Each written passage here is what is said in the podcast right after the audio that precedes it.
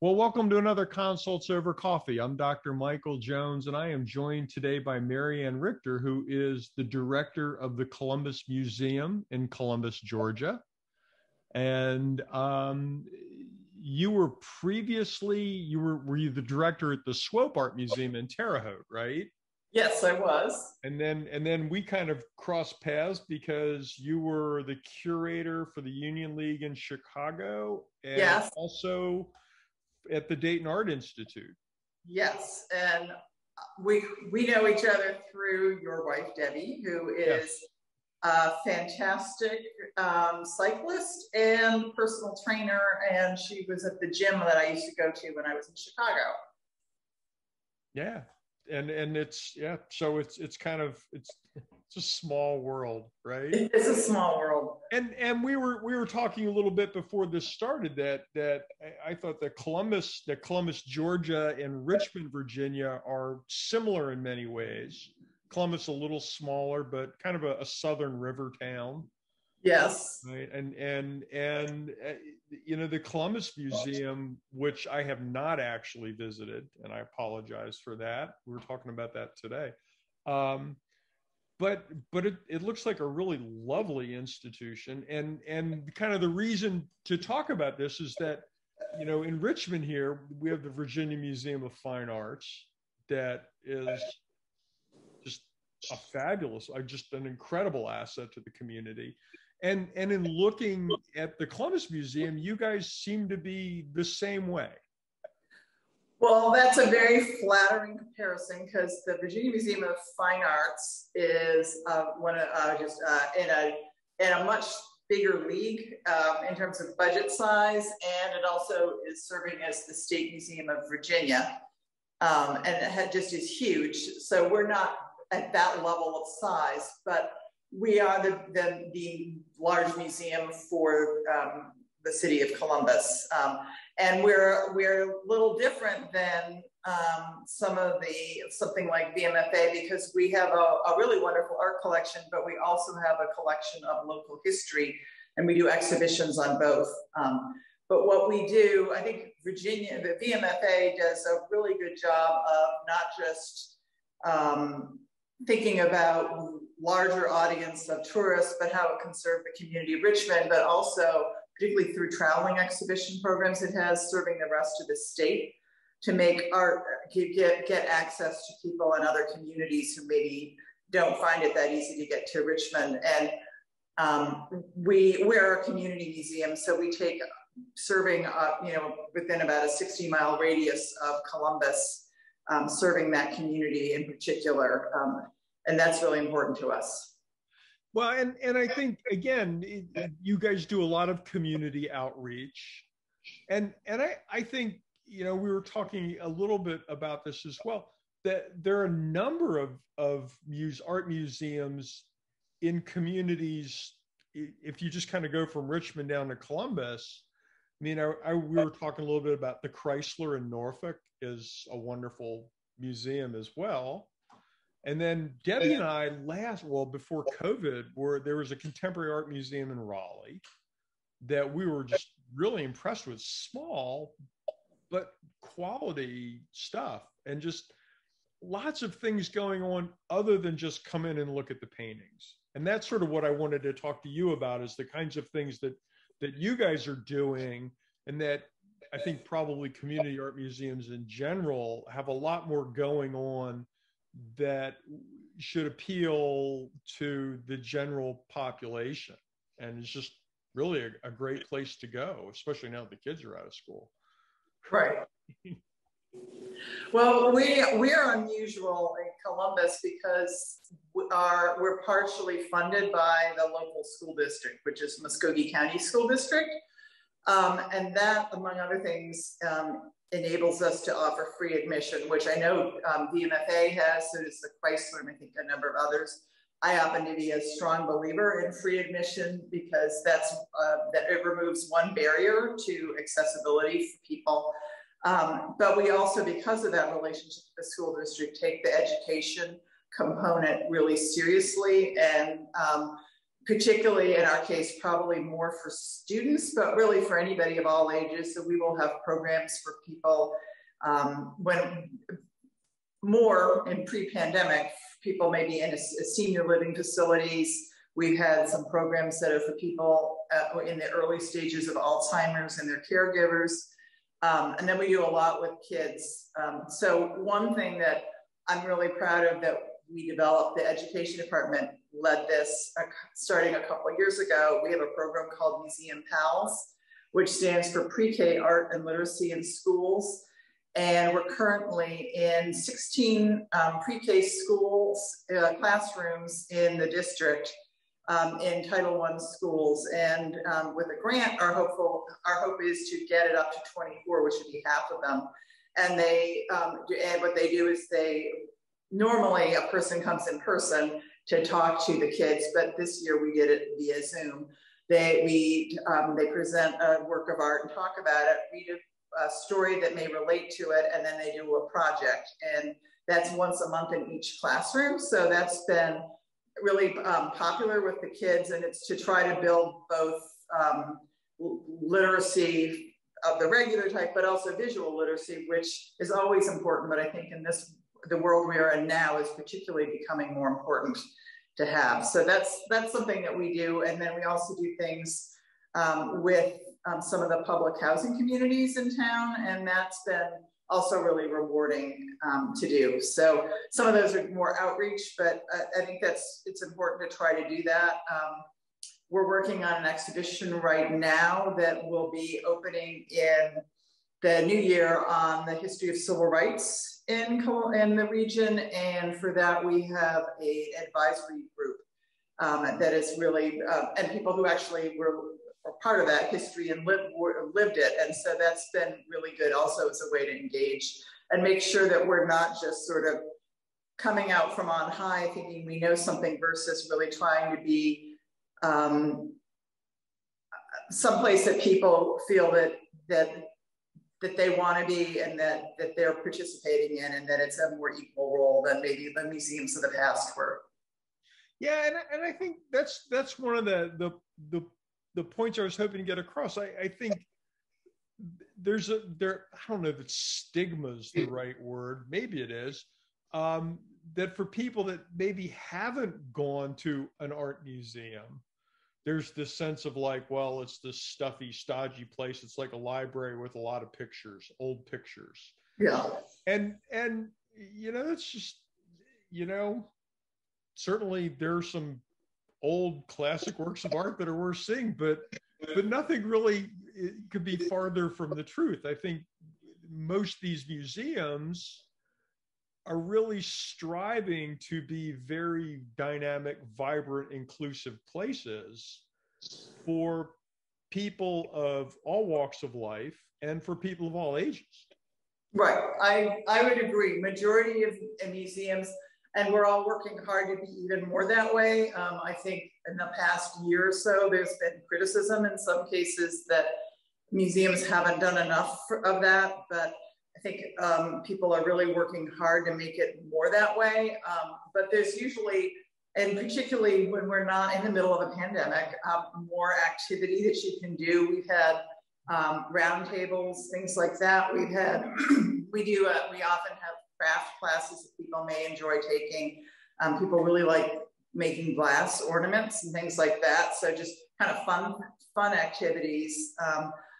We've we've done a little less of having people come and give it like a straight out lecture than we used to do although those can have their place because a lot of people kind of enjoy more the interaction between people than just uh, than just a lecture. But on the other hand we've had um, you know if we have an artist talking that can really resonate with people because they don't you know they don't get to hear hear from some people like that all the time um, and probably one of the most successful was um, Amy Sherald, um, who people may know as having done the portrait of Michelle Obama that's in the National Portrait Gallery collection. She grew up in Columbus. So oh, I didn't know that. All yeah, right. yeah, and we um, have a work of hers in the collection that we purchased a few years ago.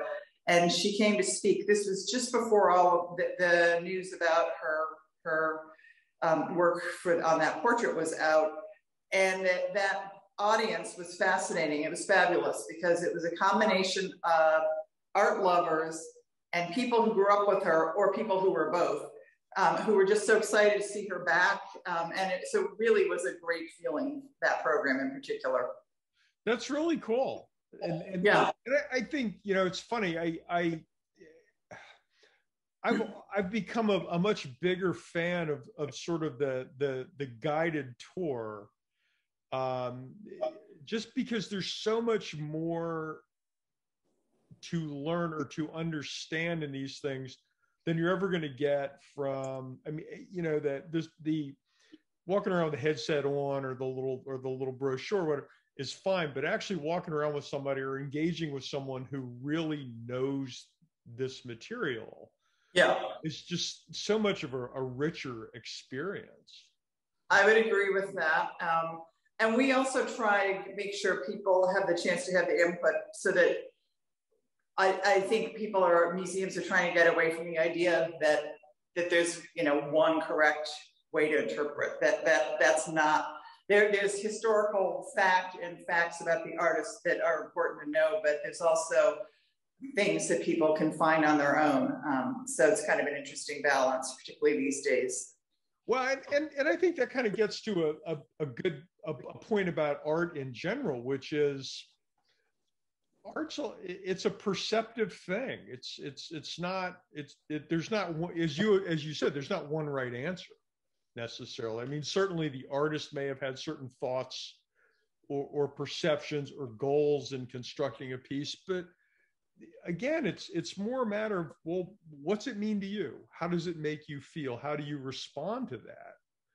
And that's that's i think the power and the beauty right. Well i don't know if you've seen that there's a huge movement now about um, that looking at art um, is a way uh, of developing empathy as you're looking at something, you may get a different viewpoint and you may have an understanding of how somebody else might have ex might experience living um, in a different time or now. And so um, that's been interesting. And, and I'd say that's also true for history. And uh, since we have the history collection, I think a lot of people are particularly interested now, maybe in not just knowing how about the lives of famous people, but just getting more of a sense about how, if, if I were alive 150 years ago, what would my life have been like?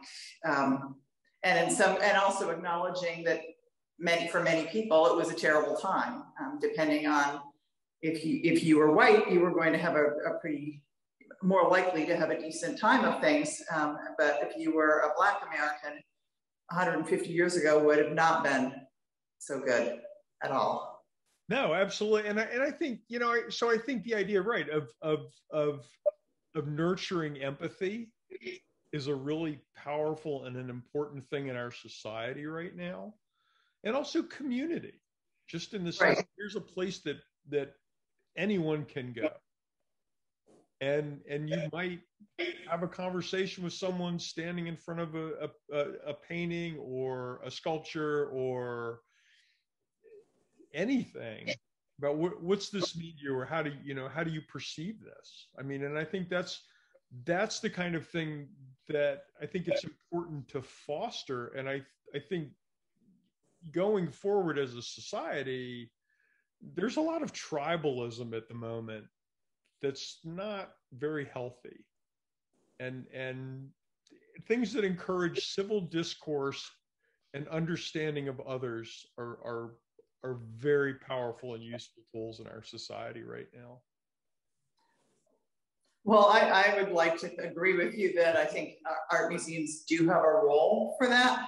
Um, just to be sort of the, um, you know, the play the opposite. Um, most of us who are in museums are also aware that there's a colonialist past to it. I mean, that museums are built by people typically who are coming from a very privileged point of view, and it's really only been recently that that the art that is in there or the histories that's in there is representing the entire community.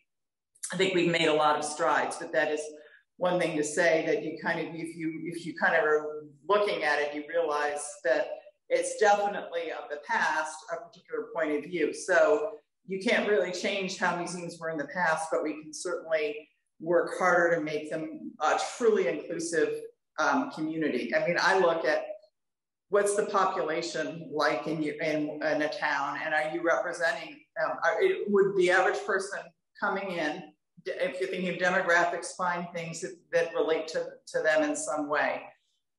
Um, and I'm not sure that, say, 30 years ago, people would have thought that, but I think a lot of museum people think that now. Yeah, and or I think... have we overlooked people? I mean, there's there are people who there are artists and historical things that have been excluded. So to me, a lot of the fun is and and responsibility is finding works to make sure we are are not through biases ignoring people who are really great creators. Do you do you think there's there's a much more conscious effort on the staff of, of most museums to move in that direction? Yes, I think the staff um, and and museum administration uh, and uh, more generally, I think with the staff, definitely curatorial. Most most places are trying, and I think we have a ways to go, but people are aware, and you know, it's like you. If if people weren't aware of that, the blinders come off. So we've been trying for some years now in Columbus to do that, but but I know VMFA has um, been making great strides in that, and I think um, a lot of the museums in your area probably have. And I'll also just say you have phenomenal museums in kind of the whole Richmond and then also in the Hamptons Roads area because you've got um, not just the Chrysler and the MFA, but the, the Institute of Contemporary Art.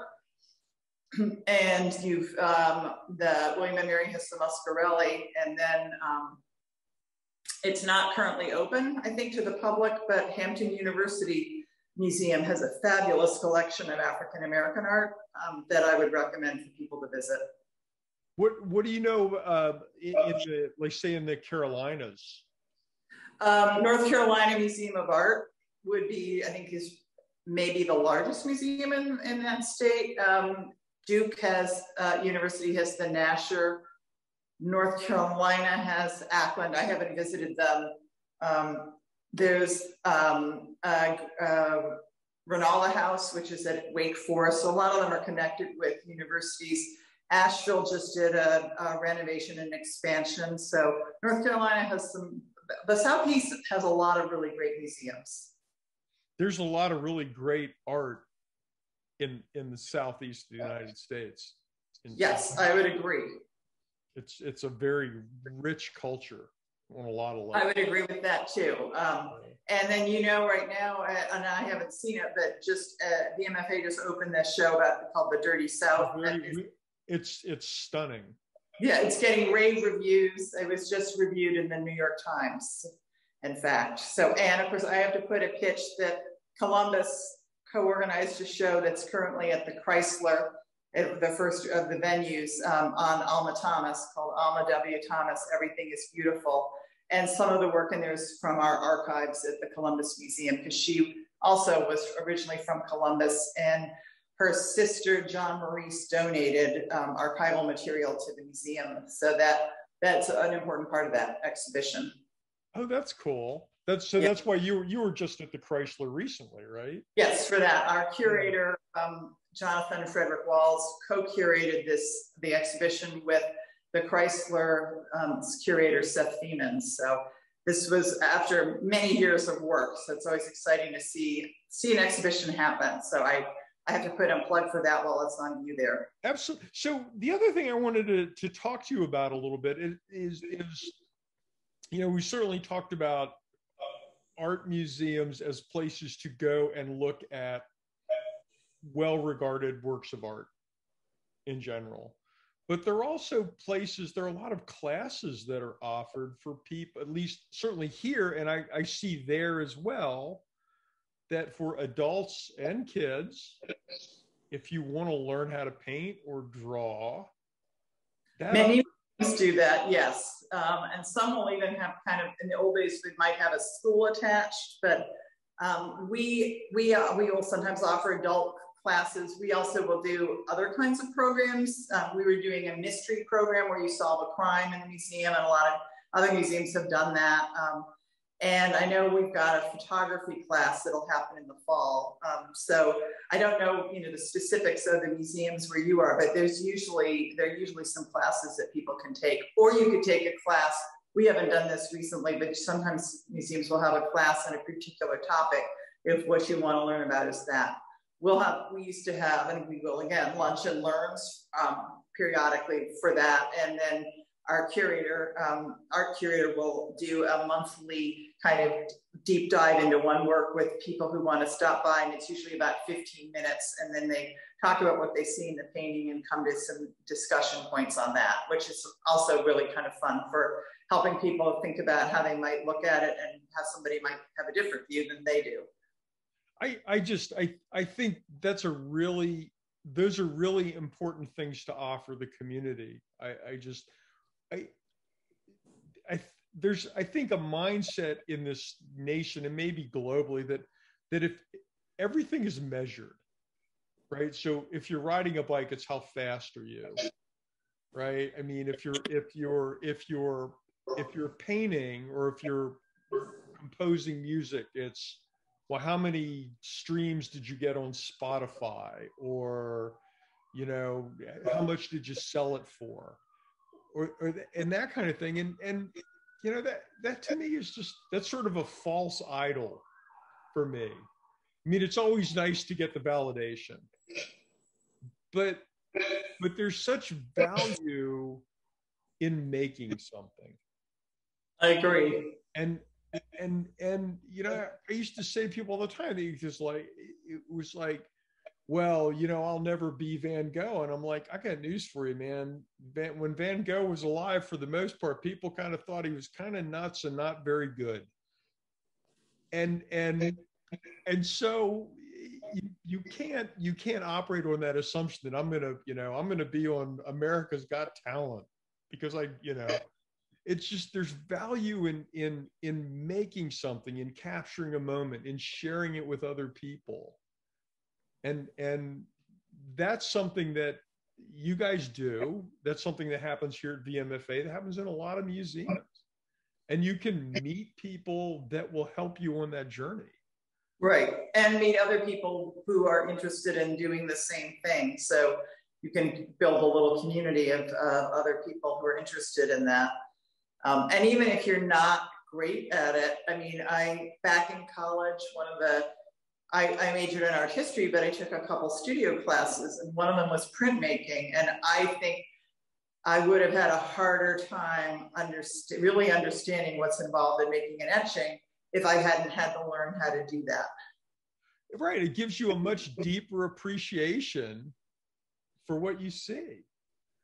Absolutely. Right. Absolutely. And again, that sort of gets back to empathy and community and and that's i think that's you know the columbus museum certainly offers those those things to to the folks in your community. Vmfa offers those things. Chrysler offers those things. And and really at at, at pretty bargain prices sometimes free.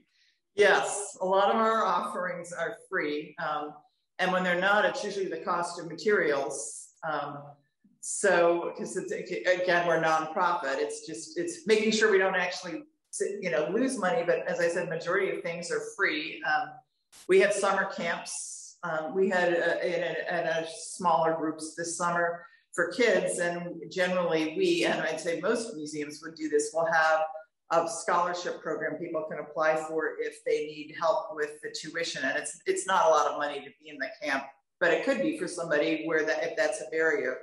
So we really try to break down those barriers where we can. But outreach also helps with that too, because that said, they're often the best thing to do is to try to get out in the community, and you also can learn more about what people are looking for. Yeah, and and and I I think I, I think that's a really I mean that's that's a, a great gift to the community. You know, to, to give people that opportunity, and I'm not sure that that gets publicized or at least perceived by the general public. I would agree. Um, we we will promote it, but I think it's still a lot of people. I think um, me, museums still have, and sort of some other kinds of facilities, they can seem intimidating to somebody who's not visited. Um, like there's some secret code that you need to know to feel comfortable there, which is not the case. And we try that not to be the case, but I'm aware that that still could be the perception. So it's important for us, you know, to have to, and, and appreciate your frontline staff because they're they're the they're the face of the museum and the, the people who really make it possible for people coming in to feel welcome. So um, it's important to, to, to listen to, to what they're saying about experience. And they often will, can relate to some really amazing things that may happen and tell us, you know, of moments of connectivity that are happening um, that, that I might not know about it because I'm, I'm not patrolling every day, you right. know, or, or talking to people at the front desk. Well, we're 30 minutes goes by really fast. Oh, um, it's over. We're yeah, we're just about out of time. I just I want to thank you for taking the time. Oh, pleasure. Because you know you're you've been doing this a long time. Yes, I have been. I just want to say you really are in an area where it's like an embarrassment of riches of so many different museums you can get to within probably about an hour. Yeah. Yeah. So I, again, thank you so much, Marianne, for taking time today to, to talk about the Columbus Museum and, and the museums, the, the community museums and, and along the East Coast and Southeast. Um, and I hope folks will will take advantage. Come visit you. Come visit VMFA. We loved it. We're it's a great town, and there, if you like whitewater rafting, we have I, one of the long, I think the longest kind of urban course in the country. Um, it's quite popular for people to come down and, and do that. So that's another reason to come, not just not just the arts, but recreation too. Yeah, well, Debbie and I have been talking about we need to take a road trip down there at some point too, and come That'd visit, great. come visit the museum and, and see Columbus. Be great. So again, thanks. I really appreciate you taking the time, and and and hopefully, you know, folks will take advantage of these things. I, I hope they will, and my pleasure. Great. Well, that's another Consults Over Coffee. I'm Dr. Michael Jones. This is Marianne Richter from the Columbus Museum in Columbus, Georgia. We'll be back next week with another program.